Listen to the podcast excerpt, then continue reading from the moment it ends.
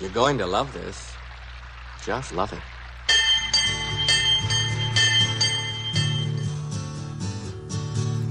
That's what they always say.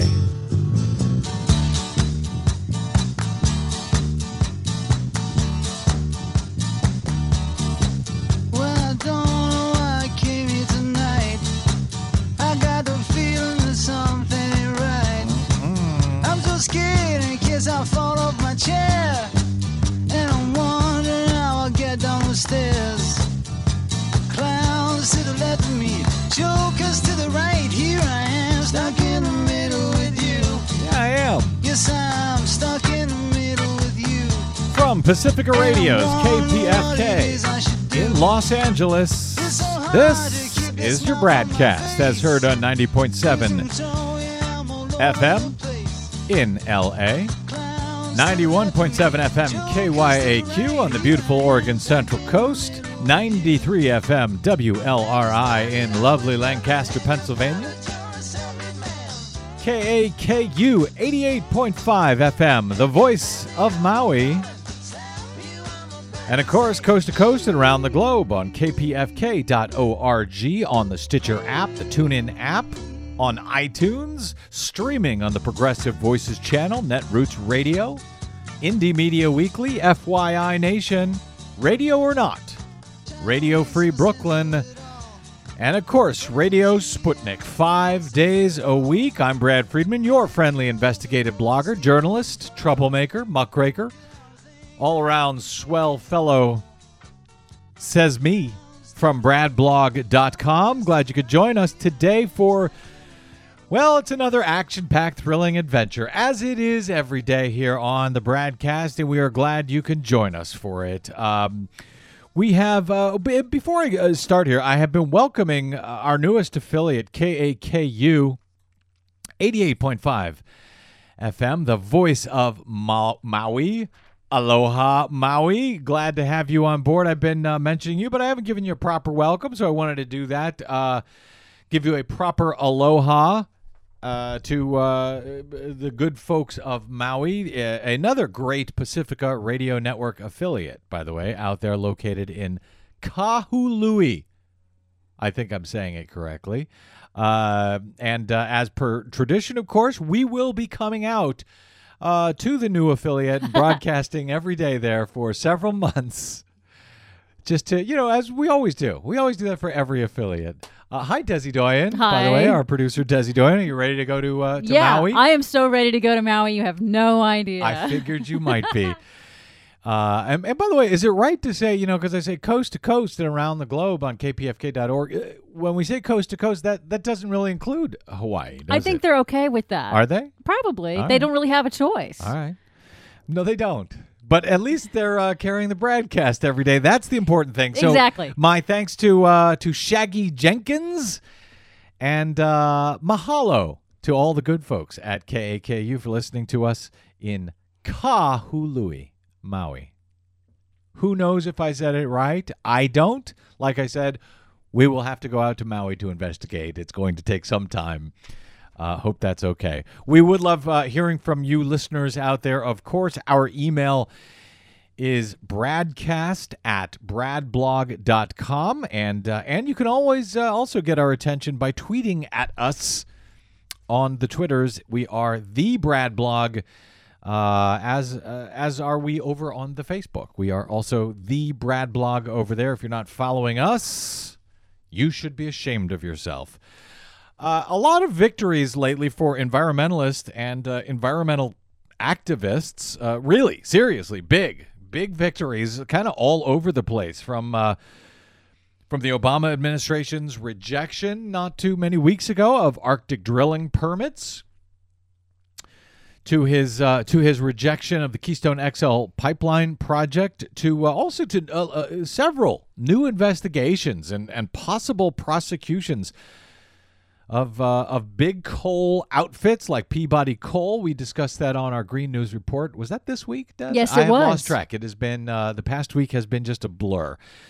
Uh, uh, Peabody Coal got uh, slapped with a uh, well, we'll call it a settlement arguably even a slap on the wrist, but it's good to see people paying attention. The slap on the wrist from uh, New York Attorney General Eric Schneiderman for lying, Peabody Coal did, for lying to their investors and to the public about climate change. Um, also, new investigations into big oil outfits like ExxonMobil, as we've been talking about uh, quite a bit lately on this show.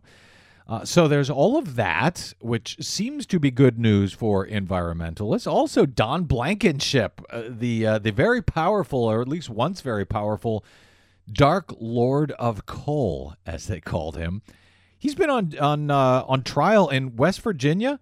Uh, he was the CEO of Massey Energy, the owner of the Upper Big Branch mine, where 29 miners were killed in an explosion back in 2010. I think was it? Yes, it was 2010. It was a couple of weeks before the BP Yeah. oil disaster, which is why it lost all of the attention in the news uh, once, uh, of course, BP uh, blew up in the Gulf Coast. It was a huge story, actually, with 29 miners killed. Everyone was paying attention until BP came along and that explosion uh, in the Gulf, which was so huge, and killed 11 people. killed 11 people, but kept going and going and going for so many months that a lot of people really forgot about that uh, horrible uh, tragedy in the coal mine in uh, in the Upper Big Branch mine. And uh, so, CEO uh, Don Blankenship, CEO of Massey, is now on trial. Is the trial for that specifically uh, what happened at Upper Big Branch, or Um, just uh, safety violations overall for Massey Energy? I believe it is for that specific explosion and that specific tragedy, uh, and they're using his past, uh, Don Mass, uh, Don Blankenship's past uh, communications as CEO, showing that he had little regard for miner safety and he put profits over his miner safety and, and actually pushed them to work with less safety and actually encourage them to to not follow safety rules in order to increase production and increase profits. So- Impossible. These big fossil fuel companies, they are looking out for us. They're looking out for the people. They are only concerned. I've seen the commercials on TV. They are concerned. They want to make sure that we have enough energy to uh, make our coffee in the morning and, and drive to work each day. They only have your best interests right. at heart. That's right. And I can't believe you would even suggest otherwise, Desi Doyen. The uh,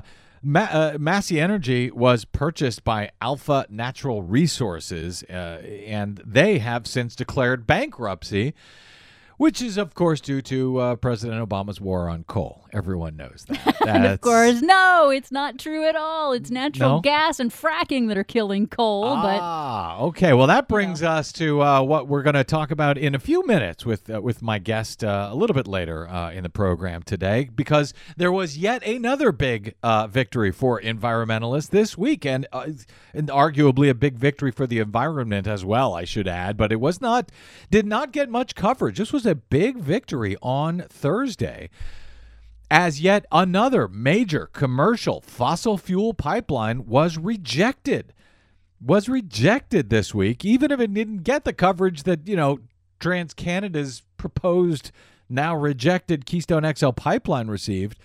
Uh, of course, that pipeline, that was just a week ago. Seems like forever ago, but it was just a, a, about a week ago that the that the Keystone XL pipeline was finally rejected by uh, by President Obama. He determined it was not in the nation's interest to ship dirty tar sands from Canada across several states, across a major uh, drinking water and agricultural water aquifer down uh, all the way down to the Gulf of Mex- Mexico. But uh, but but the victory for environmentalists was a pretty big one uh, this week when a different fossil fuel pipeline was rejected by a different executive this week. How's that for a teaser? in in a move that uh, frankly seems to have surprised the fossil fuel industry, and it seems to me really could signal, along with the rejection of Keystone and, and all of these other victories, uh, this could mark yet well, another turning point, a big turning point in uh, in the nation against fossil fuels and towards clean energy, towards clean renewable energy. Um, I mean, this was really a, a strike against fossil fuels and a strike in favor of clean renewable energy at the same time. We're going to talk with uh, Natural Resources uh, uh, Defense Council's Kit Kennedy about that big news that flew largely under the radar on Thursday. So I don't know. You may have heard of it somewhere else, but probably not because it hasn't been covered. Also, uh, I want to get Desi. I don't even know if you know about this. The biggest entertainment launch of the year No, I don't know. is what? all is all about climate change. no. The big swear to God, the Really? biggest. Yeah. Do you know anything about this? well, I, it, I was going to say Star Wars, but I'm pretty sure Star Wars doesn't have anything about that. Are you sure?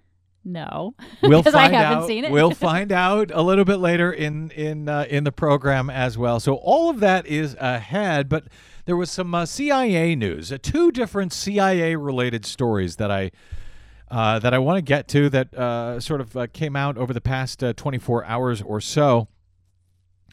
Uh, in an explosive revelation during an interview with Politico, former CIA director uh, during uh, President George W. Bush's administration. That's not me calling him president. That's this story calling him president. Uh, anyway, uh, during the Bush administration, the CIA director claims that his department informed White House officials over impending Al Qaeda attacks months, months before the president received the infamous bin Laden determined to strike in U.S. briefing. Now we've we've sort of known about this, but this is sort of filling in more details, it seems to me, and what happened in the months leading up, not just to 9/11, but to the warning in uh, in early August of uh, 2001 that uh, Bin Laden was determined to strike in the U.S. This is according to ex-CIA head George Tenet and Cofer Black, who was then chief of the CIA's counterterrorism center. They had called an emergency meeting with National Security Advisor Condi Rice uh, in early July of 2001, saying that they had evidence. They had evidence that an attack on the U.S. was imminent and that it would be, quote, spectacular. Beginning in May of 2001, earlier that year, Tenet and Black launched an initiative called the Blue Sky Paper, pitched it to Bush's national security team. This would have been just a well, a, well, a few months, about three or four months after uh, Bush had been sworn in in 2001. Uh, the CIA called for a joint CIA and military campaign to end the Al Qaeda threat. And now uh, George Tenet says uh, the word came back w- that, uh, quote, we're not quite ready to consider this. We don't want the clock to start ticking, meaning they did not want a paper trail. They did not want to, uh, you know, have a record that they had said uh, no to this, uh, or that they had, you know, started the project but put it off for several months. So in July of that year, after receiving more confirmations of upcoming attacks, Tenet and Cofer demanded an immediate meeting with Rice. Tenet remembers uh, that uh, Rich Blee, I'm not sure who Rich Blee is here, but he started by saying, There will be significant terrorist attacks against the United States in the coming weeks or months. The attacks will be spectacular. They may be multiple. Al Qaeda's intention is the destruction of the U.S. According to Tenet, Condi Rice said, Well, what do you think we need to do? And uh, uh, Cofer Black responded by slamming his fist on the table and saying, quote, we need to go on a wartime footing now. When asked what happened after that meeting, Black said, oh, nothing much. He said, yeah, what did happen? To me, it remains incomprehensible still. I mean, how is it that you could warn senior people so many times and nothing actually happened? It's kind of like the Twilight Zone, Black said. Uh, I, uh, you know, and and this is just amazing to me when we hear because we we hear it again. This is I don't know how old now, 15 years at this point. Uh, but you know, we're hearing now in the presidential race that George W. Bush he kept us safe. He kept us safe. How can they even say that? Even if you make the best case scenario for for the Bushes, that uh, oh you know gosh uh, who who could have known there would be this attack? Uh, well even if they didn't know there was still 3000 people killed on their watch in that on that one day alone. But clearly they did know. Clearly they were warned. And we heard you know for years Richard Clarke has been saying this. They were trying to get their attention. They were trying to let them know.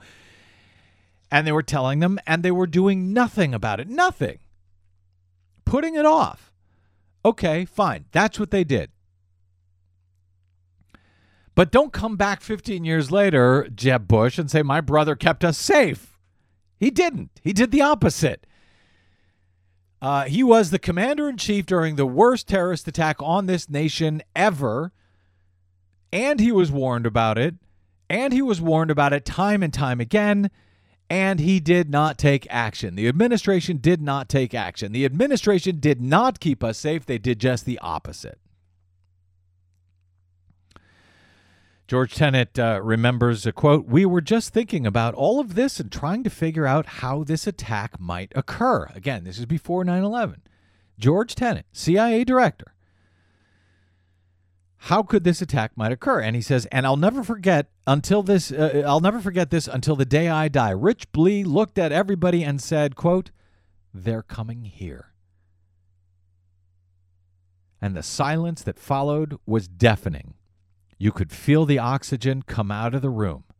They're coming here, he said. And then nothing was done. And so, you know, there's a lot of people who, who uh, obviously, you know, for years they claim 9/11 was an inside job, this and that, uh, you know, whatever. Investigate. Uh, I I never uh, poo-poo any investigations of anything. Investigate all you want. Uh, I think that's fine, and I'm I'm you know always happy to see what information is out there. I have not been particularly persuaded by the inside job notion. It seems to me uh, what happened and the reason they were so uh, co- seemingly covering things up after 9 11, making uh, the president uh, so unavailable to the 9 11 Commission. You know, I think he, he testified for an hour in private, in secret, with Dick Cheney in the room. Contrast that to the 11 hours of open testimony that Hillary Clinton uh, did a, few, a couple of weeks ago before the Republican Benghazi witch hunt committee in in Congress.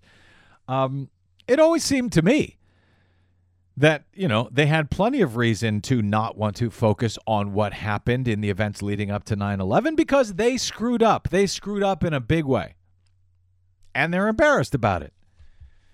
Uh, that seems to me the simplest explanation, and it is uh, you know time and time again. Uh, underscored by information that we get uh, of what happened in the lead up to 9 11. They knew about it and they took no action. That was the Bush CIA. And then there's the Obama CIA.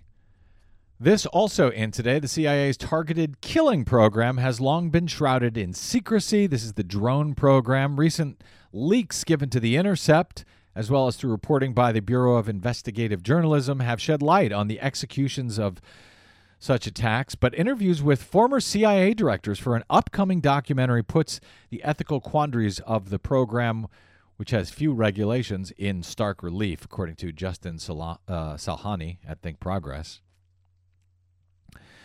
Uh, his report over there uh, cites Leon Panetta and an incident uh, who who was uh, himself a CIA director from 2009 to 2011 before he became the uh, Secretary of Defense.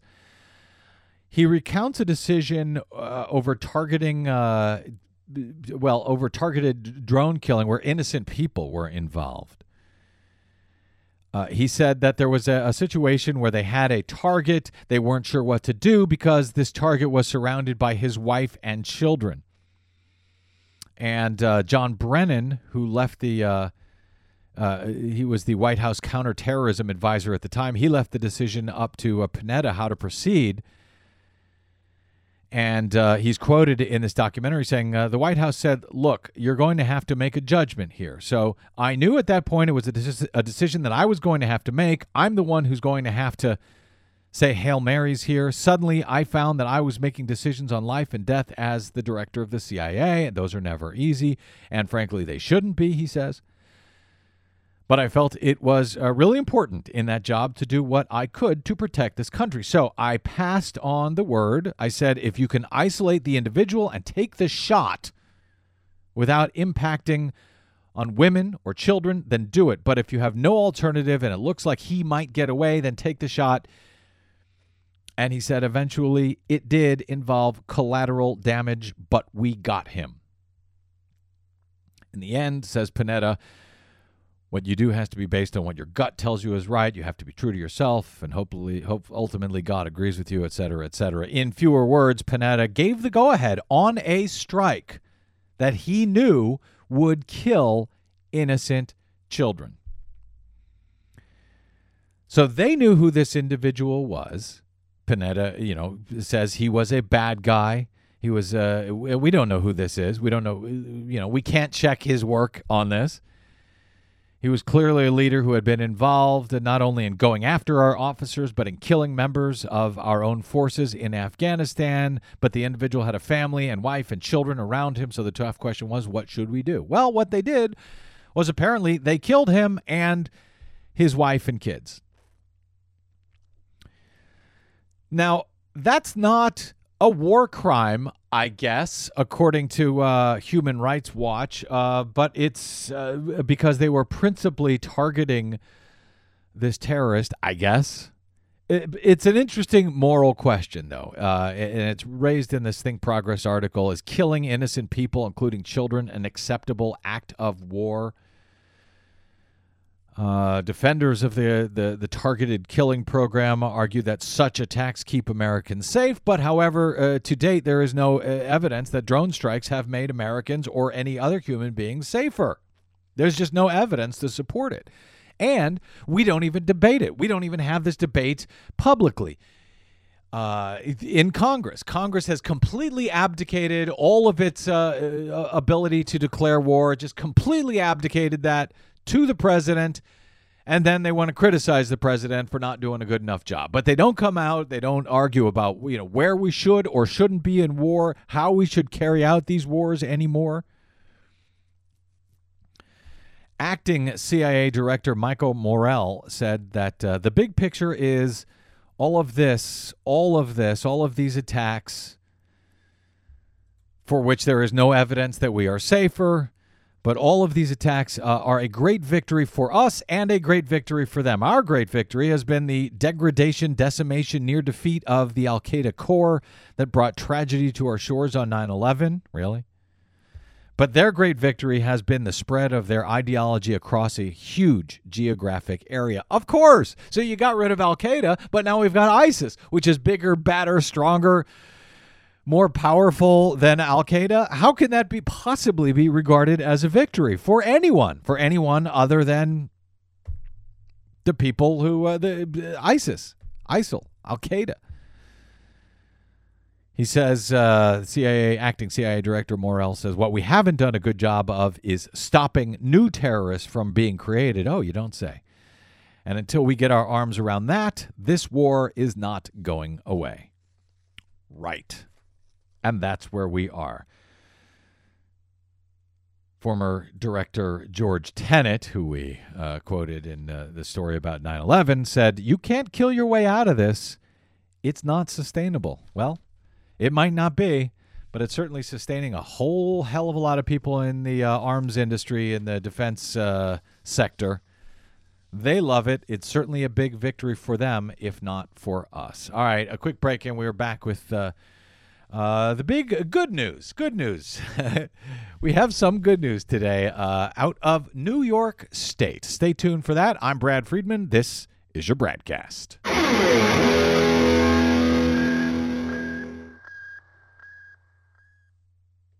Hey, this is Brad. Do you enjoy your non corporatized, commercial free broadcast? Yeah, me too. But we need your help to stay that way please consider supporting the investigative blogging, broadcasting, and muckraking that we do here on the BradCast and the Green News Report and bradblog.com with a donation. It's easy. Stop by bradblog.com slash donate and drop a few dollars in the tip jar. You can make a one time contribution or an automatic monthly donation of any amount you like. It's easy. It'll take you about 60 seconds and you'll help me and Desi stay on the air to continue our troublemaking and muckraking without the corporate influence of anyone. Got it? Thanks. Stop by bradblog.com slash donate to help us out today.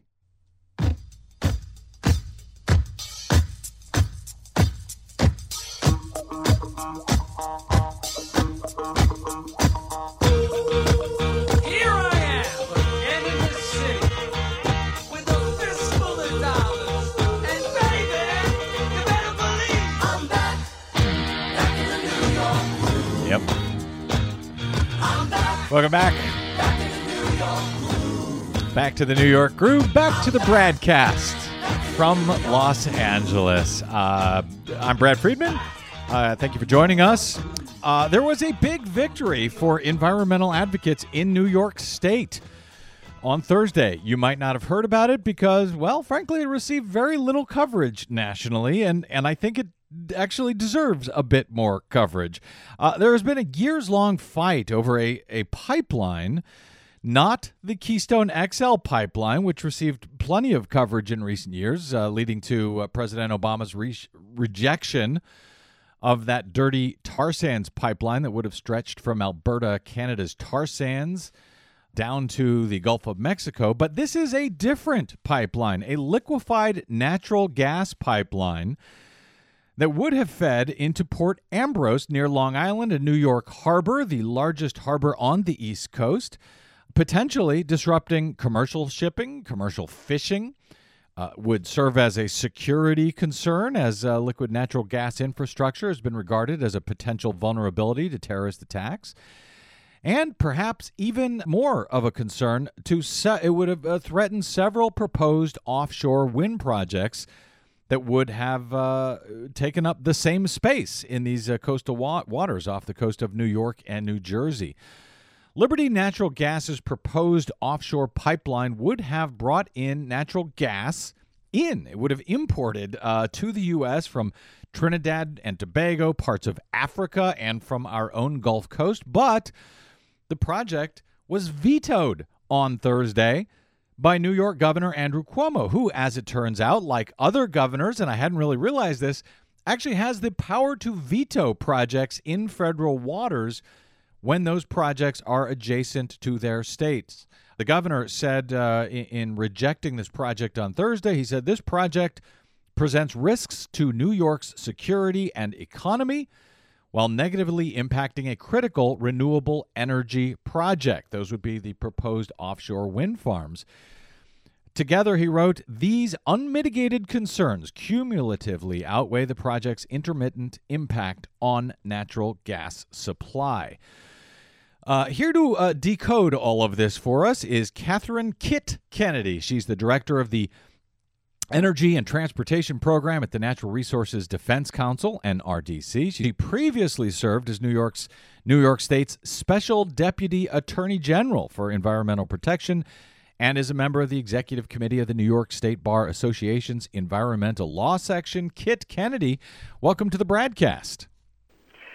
Thank you, Brad. Thanks for having me on. And that was a great overview. Oh, good. I hope I got everything right. Uh, what what were the main concerns? We'll get into some of these details in a second. But what were the main concerns about the Port Ambrose project from environmentalists up in uh, in New York?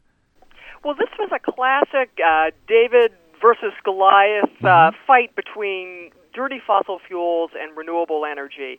Uh, and in, in this case, uh, Goliath went down, renewable energy has prevailed uh, over fossil fuel, and it is a huge victory.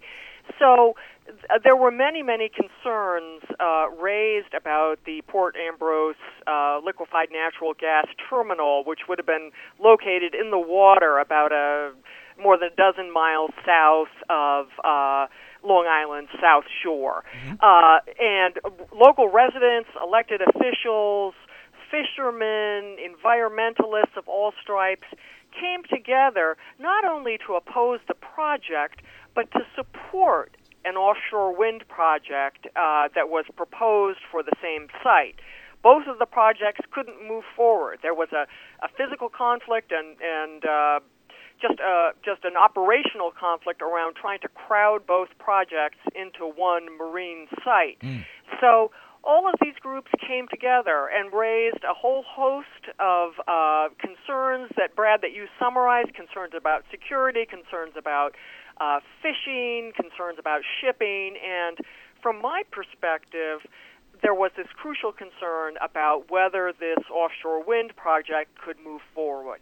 And in vetoing the project yesterday, Governor Cuomo said the risks uh, exceeded the reward of the project, and he cited all of those reasons, including the need to move forward with the offshore wind project, as reasons to veto the project.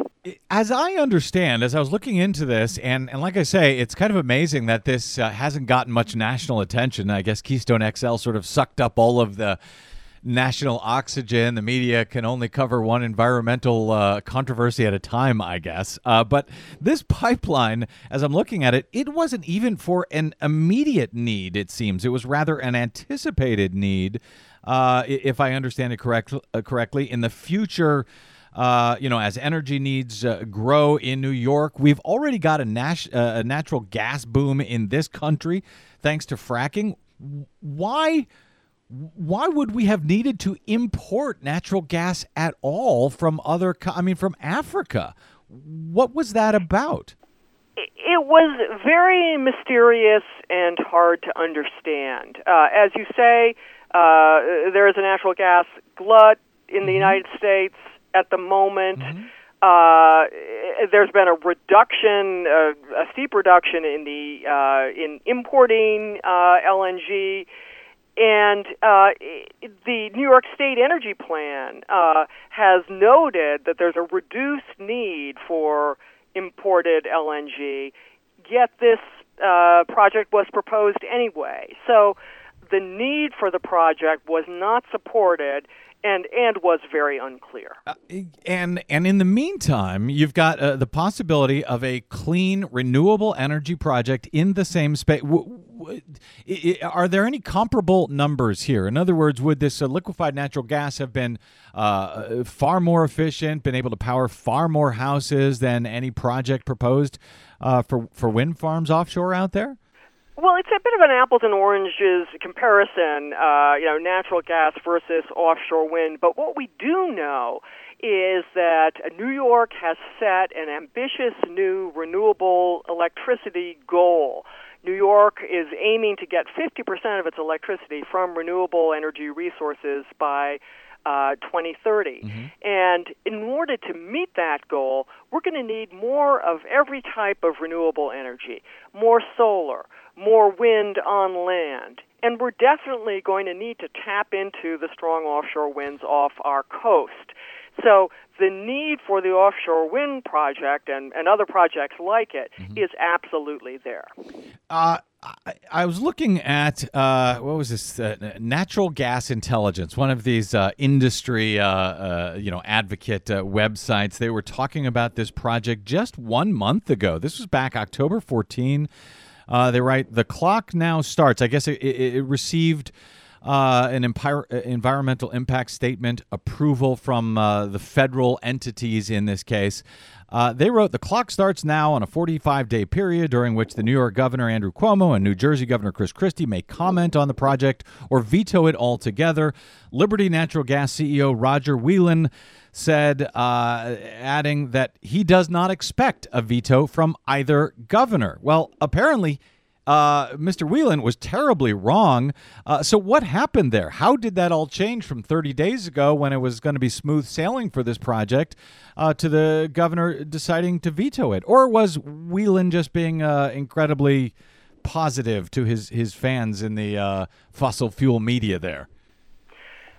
Well, I don't think Port Ambrose fully understood the extent of the opposition to the project, uh, the the seriousness of the concerns about it, and the fact that elected officials at all level. Uh, uh, community, uh, legislative, statewide, uh, were were really concerned about this project, um, and you have to give a lot of credit to Governor Andrew Cuomo, who looked at every factor. He and his staff, as he explained yesterday, uh, examined it from all sides, looked at all the arguments, reached the determination that the risks of the project uh, exceeded uh, the rewards and went ahead and vetoed it uh, eh, very early in the process. Yeah. Um, and so, kudos to Governor Cuomo for taking that bold step, and his veto ends the project. Uh, as you were saying, Brad, under under the the federal law which governs this type of a project, uh, the federal government makes the decision, but needs to get the approval of the adjacent states. And if one state vetoes the project, that's it. So after Governor Cuomo's veto yesterday, the Port Ambrose project is dead in the water. I'm, I'm speaking with NRDC's Catherine Kit Kennedy. Uh, is it unusual, Kit, for a, a governor to veto a federal project like this? Does that does that happen a lot? I wasn't even aware that they had that right to, to, to do that. So, with this type of uh, uh, marine port facility, the federal law allows governors to veto projects, and this is by by no means uh, the first veto. Uh, first of all, a, a bunch of years ago, there was an earlier version of this same project proposed that was closer to New Jersey than to New York, and Governor Christie actually vetoed the project at that time. Uh, governors of other states have also vetoed similar projects when concerns were raised. So um, uh, it, this this is not the first veto, but it's this veto sends a really important message because there was this conflict between offshore wind and fossil fuels, and thanks to Governor Cuomo's veto, uh, the offshore wind project can proceed. Is this a turning point as you see it? We've had now within the past week uh, two projects that, you know, a, a, even a year or two ago would have, uh, you know, perhaps received just uh, sort of routine approval. Uh, the Keystone XL and uh, now this pipeline.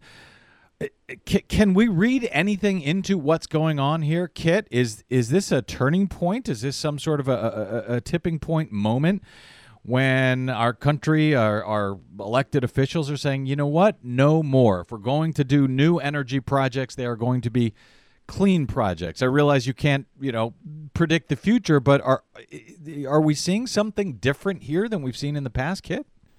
This is an incredibly exciting time to be working on climate and clean energy issues in the United States. And, and Brad, I think it is a turning point. We have all sorts of, of major decisions going the way of, of clean energy from President Obama's Clean Power Plan, which came out over the summer. It's going to require uh, carbon pollution limits for power plants for the first time, to the Keystone decision, as you mentioned. Uh, and, and Governor Cuomo is just all in on climate and clean energy um, uh, as we prepare for the climate talks in Paris.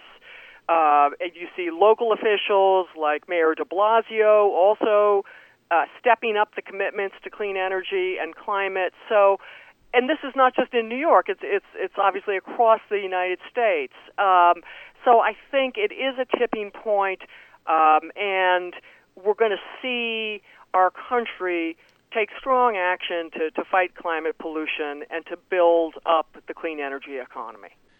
uh, should uh, environmental impact statements, the one we saw, for example, with the Keystone XL, and now this one with Port Ambrose, in both cases, uh, they sort of came back from the uh, federal entities saying that, well, the environmental impact would be minimal. Uh, is it your feeling, uh, Kit, as an environmental attorney for so many years now with the NRDC, that these Im- these impact statements should they be broader than they currently are rather than you know just looking at the immediate risk to the immediate environment uh, which which might be minimal should we look at the broader global environmental uh, impact the climate impact? Should that come into play in these projects or should they stay as they are where they're just focused on the immediate environmental impact as you see it Uh, well, definitely, environmental review should include a, a, a thorough look at climate impacts, both the impact of the project in, in terms of climate pollution, and also how the project's going to fare uh, if the world warms in terms of resiliency uh, to to climate-related weather impacts. So that's a definite. Environmental review should absolutely be looking at climate impacts and they're required to do so, and and and uh, and and you're seeing as time goes on. Uh, environmental review increasingly taking climate into account. So I think here with with the Port Ambrose project, I- don't think it's fair to say the the feds uh, had said there was there would be no environmental impact. Um, I think the issue really was when you lay out all the environmental impacts and all the other impacts. Does the project provide uh, a net benefit or a net impact? Um, and again, Governor Cuomo found correctly that the risks of the project were greater than any possible benefit, pointing to all the concerns the security concerns, the impact on fishing, and um, importantly, the conflict with offshore wind. My, uh, I, I've got one more uh, uh, item I want to toss at you here, but I know my uh, producer Desi Doyen. Uh, she's our uh, managing editor on our Green News Report, which we uh, syndicate nationally concerning issues of this sort. I know she has a, a question for you, Des. Uh, yes, Kit. Really quick. I know that this uh, this was a years in the making process. Um, are there any uh, tools or tips or advice that you have for other groups who are working on other local and state level issues like this to try to uh, stop these sort of large fossil fuel infrastructure projects from being started? Well, absolutely. And first of all, I want to make clear it, was a great honor for NRDC and myself to participate in this battle, but the effort was really led by community and local groups who banded together and said, "Uh, we're going to say no to this project. And yesterday, I had the the real joy of of being in Long Beach, this uh, beautiful small town community uh, on on Long Island, and the whole town gathered uh, to hear the governor's speech and watch him sign the veto letter. There were school children, uh, there were moms, there were activists, there were uh, elected officials, there were fishermen. It, it was a great feeling of a town coming together with all sorts of uh, state and local and national environmental groups to celebrate their victory. So I think the, the message here uh, to others faced with similar projects is first of all, don't give up, don't think it's impossible, band together, reach out for other allies, and uh, make your voice be heard. And uh, your joy at that uh, ceremony was evident in some photographs. You were actually at the veto, and you could tell that the uh, the folks there were quite happy about that victory. Uh, before I let you go, Kit, uh, we spoke on this program yesterday with Sharon Eubanks. I don't know if you know her or not. She was the lead prosecutor for the DOJ uh, in their case against Big Tobacco back in the uh, in the late '90s and, and mid 2000s. Uh, we we talked to her about the possibility of a similar case, similar RICO conspiracy case against ExxonMobil. Now that we know that they knew about climate change decades ago and sort of obscured their own science, spent millions to mislead the public. Uh, Sharon Eubanks noted that uh, some of the impetus for that federal case and the big tobacco case came from state cases against the tobacco industry. And now the question concerns a similar case against Exxon. New York Attorney General, and I know you worked in the New York Attorney General's office. Uh, the New York Attorney General, Eric Schneiderman, has recently taken up some similar cases. Uh, one seems to have resulted in a settlement over the past week that uh, really I, I see as slightly more than a slap on the wrist, if that much, against Peabody Coal, one of the largest coal producers in the nation, for lying to the public about climate change. And now Schneiderman is subpoenaing documents from ExxonMobil in an investigation as to whether they misled the public and investors. Do you have any insight uh, on what the Peabody case might tell us about the outcome of a similar case against Exxon uh, in New York under Attorney General Schneiderman? And is he really serious about accountability for for these uh, for these companies like Exxon? I think the uh, the the investigations that uh, the attorney general are, is is is undertaking are, are really really important and really significant. Um, and uh, the New York Attorney General has a has a a very unique uh, legal tool to use called the Martin Act, um, which allows his office to launch investigations uh, into basically uh, investor fraud situations. Uh, uh, disclosure fraud situations, and in particular, the Exxon investigation is uh, really significant. It seems to me because uh, there there is information emerging which which could suggest that Exxon knew the risks of climate change some time ago and and uh, did not disclose them and, and suppress them. So that's the analogy to the tobacco cases which. Uh, uh, Sharon was, was bringing out on your show. So I think the investigation of Exxon is um, really significant, really interesting. We'll just have to see where it goes. Um, But is it's, it's impossible to tell, you know, at the at the start of an investigation where it's going to go. Well, of course, uh, but d- do you feel he's serious about accountability? I mean, I, w- I was kind of disappointed, I I must say, in that settlement with with Peabody Coal. It you know it seemed like a slap on the wrist. Oh, just please don't do it again. Let everybody know you lied, uh, and that was that. I, I just I'm wondering uh, if if a, a state investigation uh, like this will be enough, or if we need to rely on federal prosecutors to take you know, some real action akin to that uh, big tobacco case a decade uh, or so ago. Well, well Brad, I, I think Attorney General Schneiderman is, is, is very dedicated to climate protection.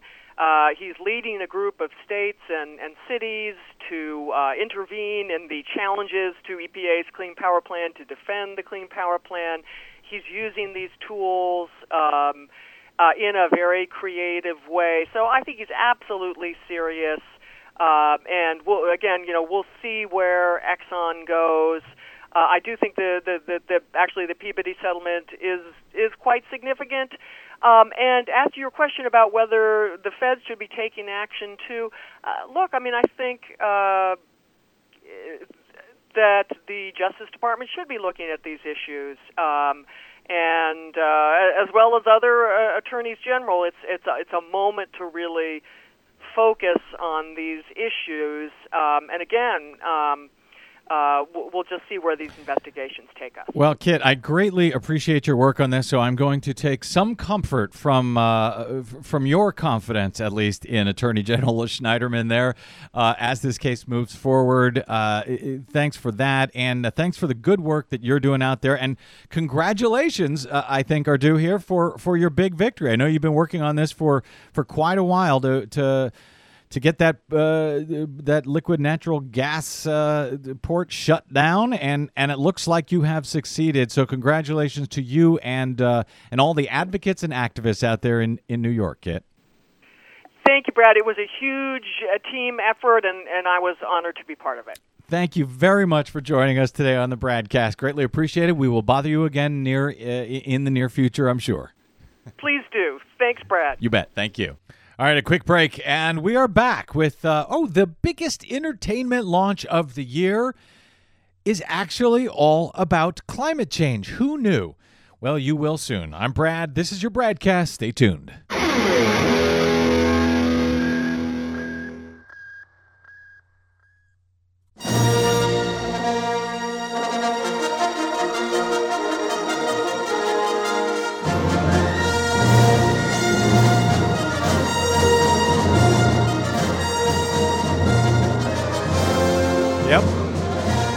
Welcome back to the Bradcast. Brad Friedman from BradBlog.com with you here.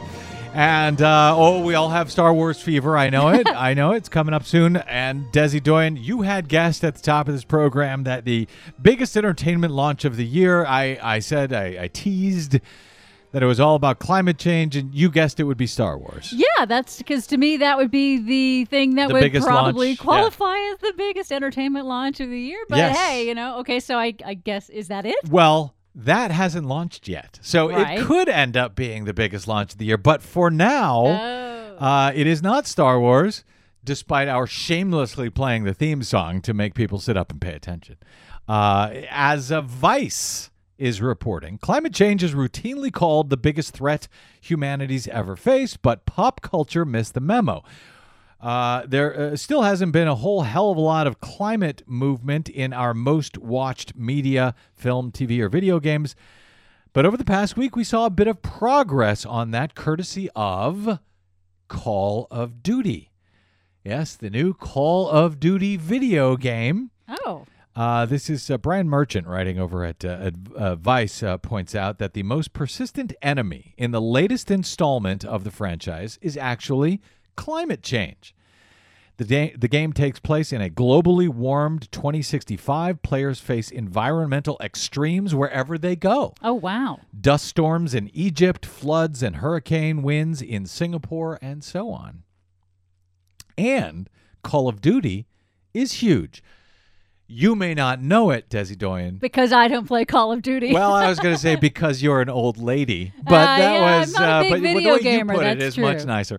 Uh, this is, and now I'm going to get in trouble for calling you an old lady. That's it's right. because I'm an old man. All right, uh, this series uh, is uh, routinely beats out summer blockbusters at the box office, and uh, it has uh, nearly reached as many.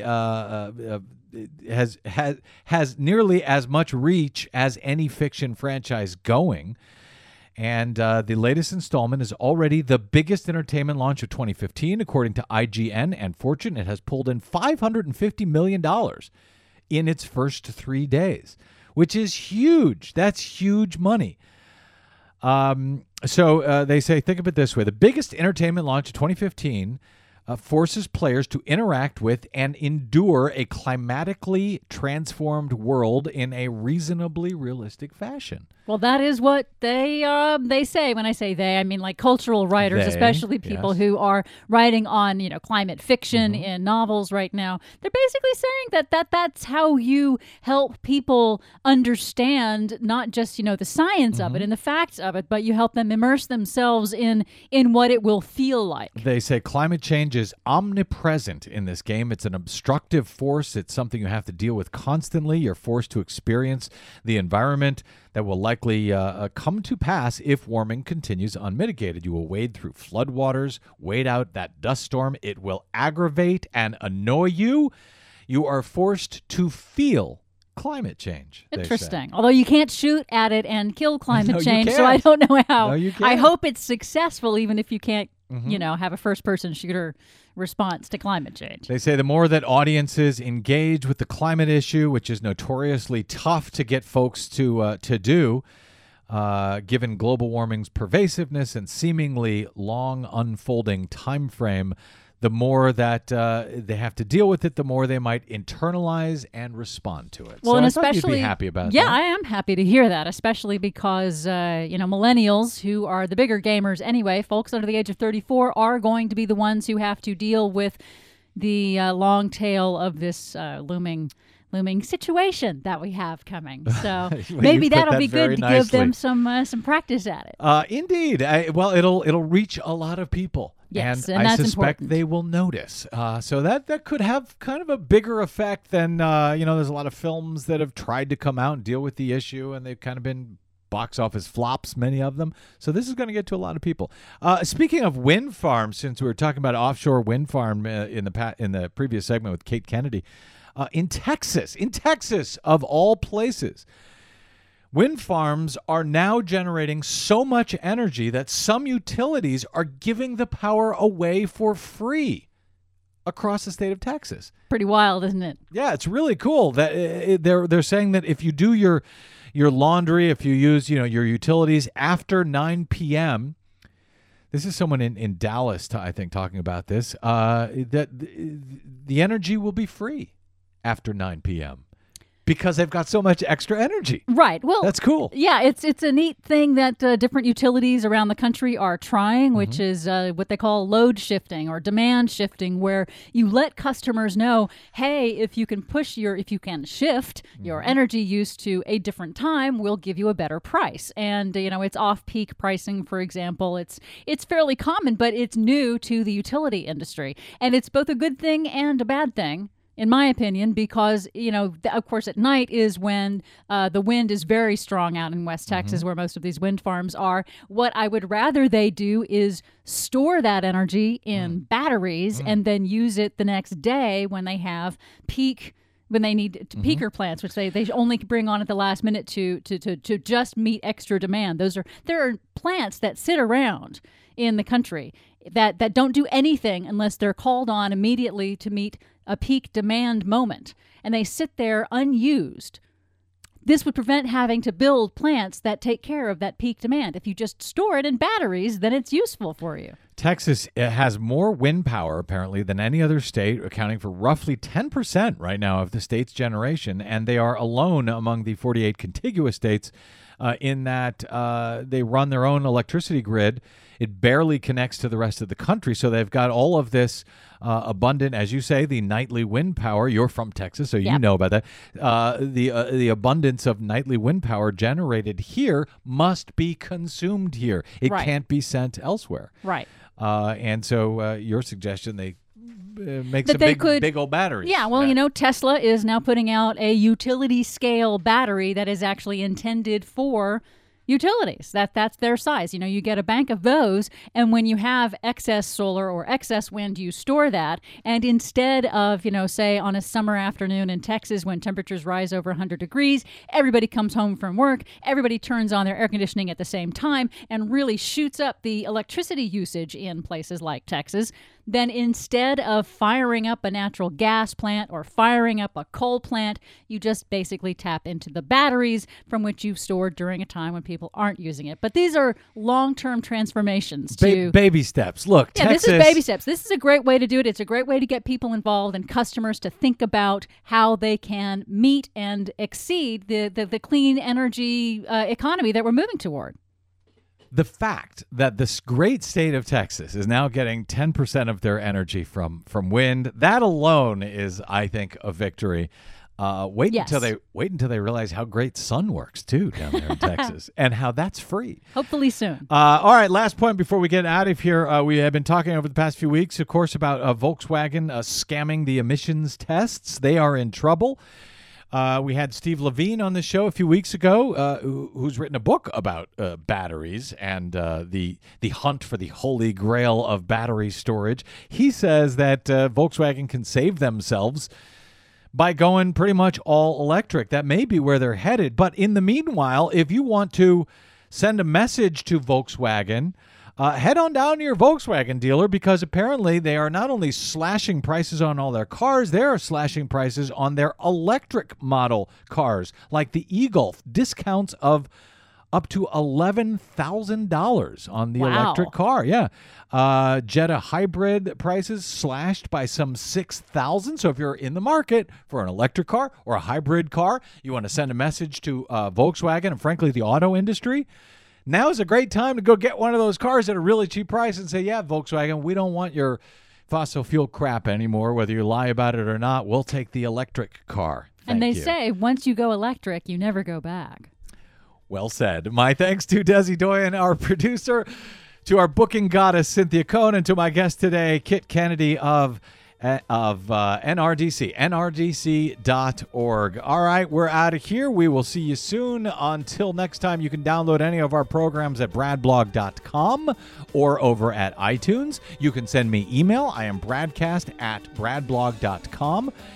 Uh, or you can get my attention on the Twitters or the Facebooks. I am the Brad Blog there. Use hashtag Bradcast, and I'll probably notice. All right, we'll see you soon. Until then, I'm Brad Friedman. Good luck, world.